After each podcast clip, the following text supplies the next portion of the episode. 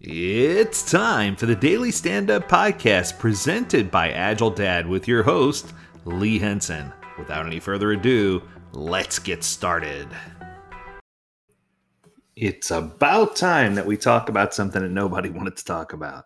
Let's take a minute and talk about the Scrum anti values. Now, what's interesting is, you know, you hear me talk a lot about anti patterns for specific roles for the product owner, for the Scrum Master, but I don't think I've ever taken an opportunity to talk about this.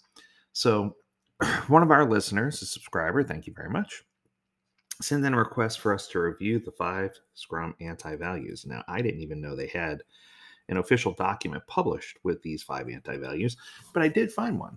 So I'm going to go ahead and review these five anti values. Now, we all know the five true values. The five true values is use the force, right?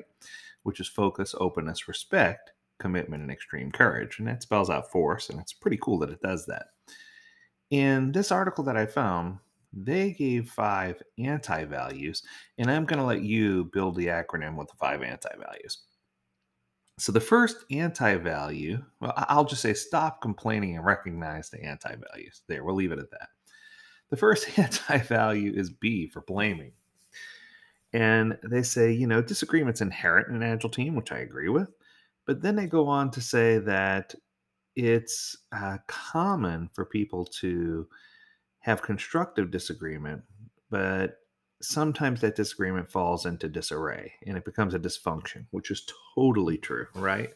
So I think when you start playing a blame game, you start pointing fingers at each other. You know, hey, it's your fault. Hey, it's this person's fault. It reminds me of Christopher Avery's responsibility process, right? Blame is near the bottom of that chart. And I think that everyone makes it easier. You know, everyone thinks it's easier to just blame someone else. If it's someone else's fault, then it's not your fault that dependencies increase and that complexity gets worse and that everything becomes a nightmare. Finger pointing is the easy way to go, but it's not going to get us anywhere, right? It's just we need to get past the finger pointing and past the blame game and start trying to figure out what we can do to work together. So the B is for blaming, which I think is quite interesting. Next is an I. The I is for individualism. We all know that knowledge is power, but when you take all that knowledge and you keep it to yourself and you're not willing to share, when you're trying to kingdom build, uh, when you're trying to cover up for things that aren't going well, that individualism can really break down a team really quick and cause people to you know, dysfunction again. Here we go. Uh, you know, we've all heard the saying there's no I in team. Well, there really is if you write it out, but I'm not going to go there. If you want to see that at a different time, let me know. But one of the things we need to get used to when we uh, talk about Agile is that you can't be a Scrum Matter expert. I mean, I guess you can technically, but most of us need to learn together and work together. We need to be interactive team members. We need to work towards a common goal. And I think that while there is time for someone to be very good at something that they do as an individual, I think that sharing that knowledge with others is the piece that's been missing for a long time to help people do their jobs well. Okay, so we need to stop the blame game and stop individualism. Got it. Next, and I had trouble even saying this word, is timidity. Stop being timid, right? Uh, and and one of the writers put that Scrum is for rebels, and you know I, I agree. Being a rebel sometimes requires courage. Just ask anyone who's part of the Rebel Alliance. Use the Force. We're back there again. But being timid is the exact opposite of having courage, right? When you're timid, you know you're waiting around for for work to come to you. You're not speaking your mind. You're complying with anything that you're being told.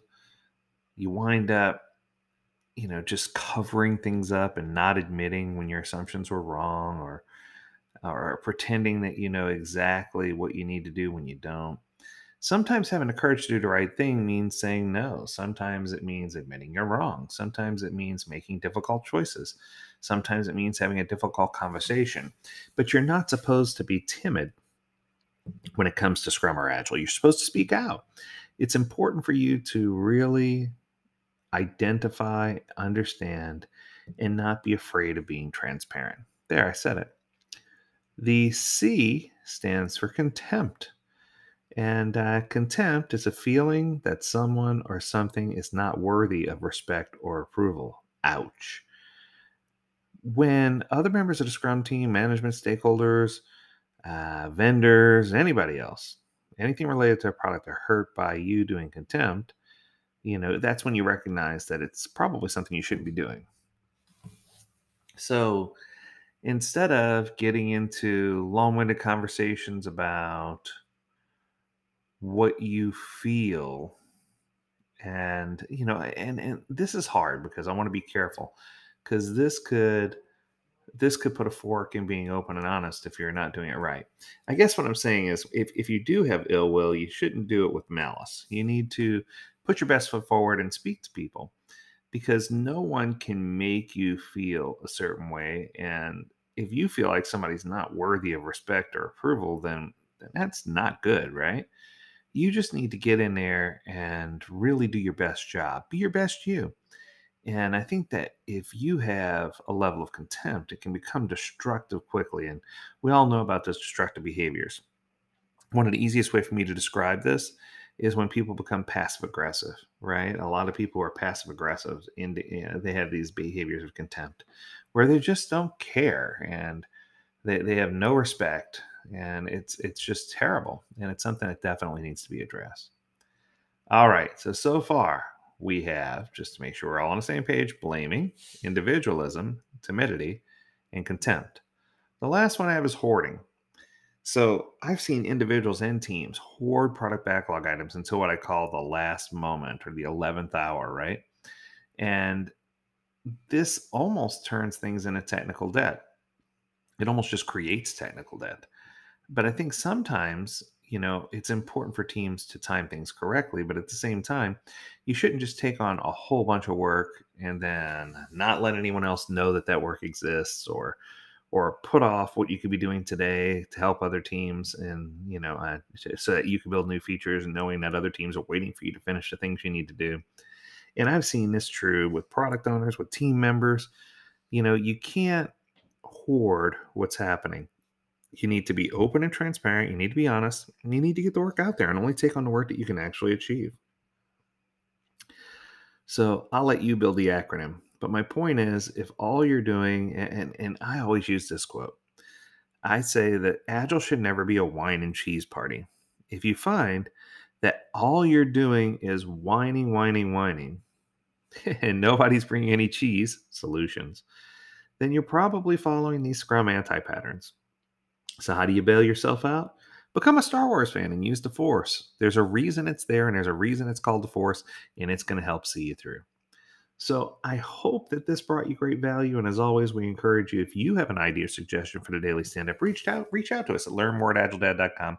We'd love to hear your idea.